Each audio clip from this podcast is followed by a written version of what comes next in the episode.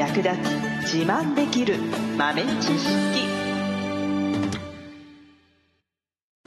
この番組は2006年バリスタチャンピオンのみえちょと。コーヒー勉強中いくちゃんがいつものコーヒーがさらに美味しくなる話をしています。この番組を聞けばちょっと自慢できるコーヒー雑学やすぐに役立つ最新トレンド情報がわかりますラジオトークで毎週火曜日お昼の12時からゆるっとお昼休み。木曜日の夜10時10分からはカフェ好き女子の夜会をライブ配信しています。美味しいコーヒーの入れ方など皆様のご質問にもお答えしますのでぜひ欠かさず遊びに来てくださいね。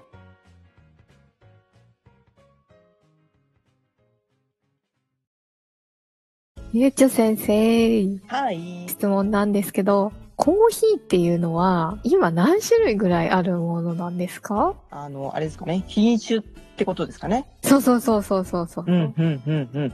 いや、もう特定できるのかなそれぐらいいっぱいある気がする。ええそうなんだ。うん。ざっと数えて200以上はあるでしょうね。そんなに？うん。ありますね。200とか？ええだから、まあ、200種類が全部が全部、こう、生産されて、まあ、みんなが飲むコーヒーになっているかっていうと、そうではなくって、農産物としてはあんまり向いてないよねっていう品種もあったりするので、まあ、なんていうんですか、研究所とか植物園みたいなところでは栽培、研究の一つとしてされてはいるけど、とか、あと、まあ、原生林というか、手入れされてない森の中に生えてる知らない品種があったりするかもしれないっていう感じですかね。へえ。ね、よくコーヒーの三大原種なんて言われて、一番多いのがアラビカで、次がロブスター、リベリカ種っていうのがほんの少しあるんだけど、はい。このリベリカ種でさえも、一部ね、国では栽培盛んにされてはいるものの、世界のシェアで言うと、本当に1%に満たないような、ごくわずかなコーヒーの品種になってるんですよね。へえ。うん。え、っていうことは、うんほとんどがアラビカ、ロブスタってことなんですか？そうですね。アラビカがだいたい70%ぐらい。へえ。で、まあ、種類も一番豊富。アラビカ種の中に、なんとか種、なんとか種っていうのがまたいっぱいあるので、へえ。で、まあ、ロブスタ種も、うん、ロブスタ種っていうのが1個ではなくて、ロブスタ種の中にいくつか品種があります。うーん。まあ、大きく3大原種だからね、大きいくくりでの種っていう感じですかね。うーん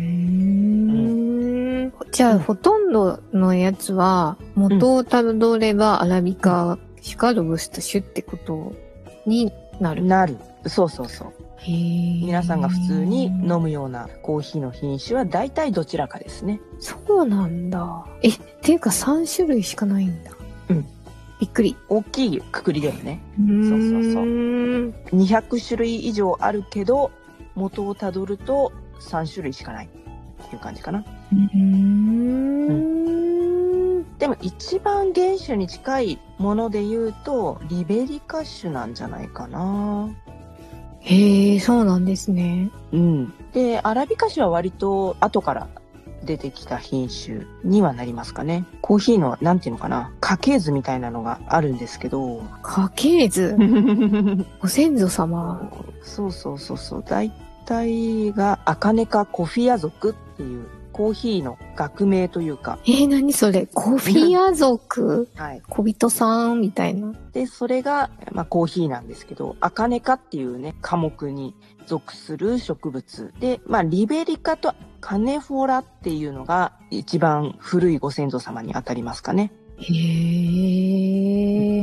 え。で、カネフォラっていう品種が分裂して、アラビカとロブスターになったって感じですかね。っていうことは本当にもう大元をたどるとカネフォラうんそうそうです。なんだ。ほえー。びっそう。くり。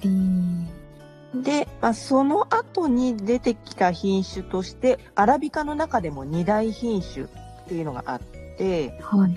ブルボンっていう品種と、ティピッカっていう品種があります。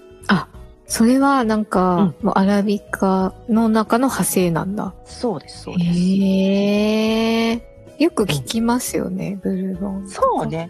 この辺りはよく聞くかもしれない。一般のコーヒー豆でも、なんとかかんとかブルボンとか、うんなんとかかんとかティピカなんてついている商品もあったりするので、うんうんうんうんこの辺りは結構ね、有名かもしれないですね。で、まあ、それとは違って、コーヒーがね、発見された場所と言われているエチオピアでは、もう、あの、いろんな品種が改良されたわけではなく、自分たちで勝手に進化していっちゃ、独自の進化をしていっちゃって、で、なんかこれとこれは違うぞみたいな。ちょっと違うぞこいつみたいなのがいっぱいあって、へえ。ここはここで独自の進化を遂げている場所ですね。なので結構へエチオピアはあんまりはい何々種っていうのがあんまり断言できてないんですね。結構ミックスされちゃってるのでね。うん。自然交配種とか野生種？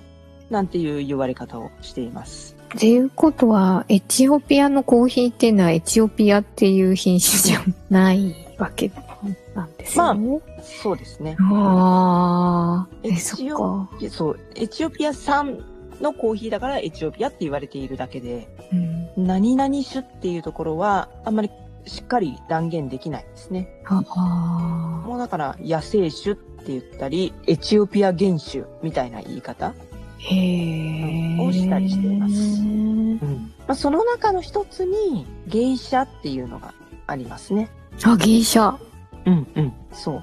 芸者種も元をたどるとこのエチオピアにあったっていう風に言われていて、この芸者っていう名前も芸者っていうエチオピアの地名があるんですね。芸者ビレッジっていう名前がついたコーヒーも販売されていたりするんですけど、芸者村っていうところがあって、で、そこが大元なんですね。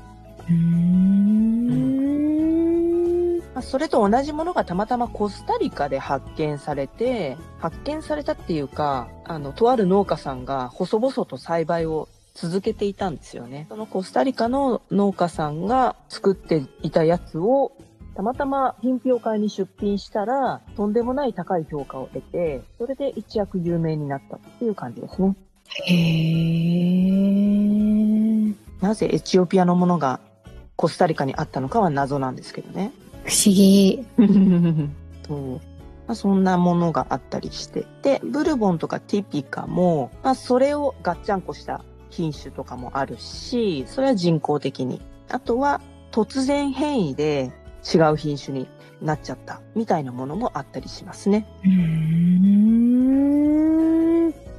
で、大体がコーヒーは、その木が発見された場所の名前が付けられることが多いですね。とブルボンなんていうのはブルボン島から来てますね。うーん。あと、ブルボンなんかは、あの、コーヒーチェリーの皮の色がいろんな色になるんですね。へえ。一番有名なので言うと、イエローブルボン。チェリーって赤いんですけど、はい。基本的に、えー黄色い実が完熟っていうのがね、あります。コーヒーの中には。へえ。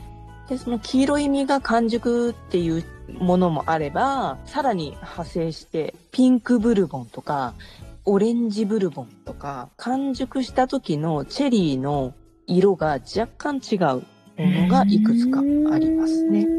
うん。面白い。うん。で、ブルボンも結構ね、突然変異を起こしやすい品種ではあるかな。へえ。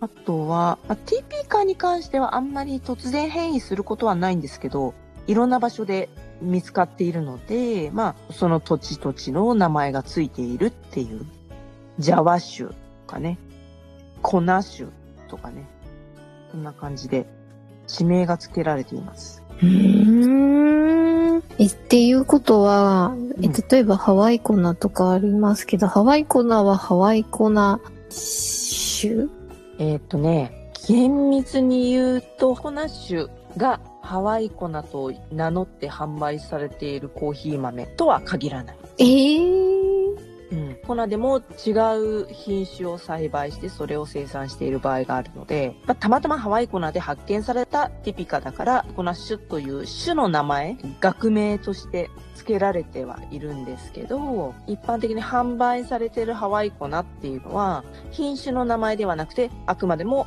商品名なんですね。へー。えーハワイの粉地区で採れたコーヒーっていうことになっちゃうんで、イコール品種としての粉ではないんですね。へー、なんか、あれ？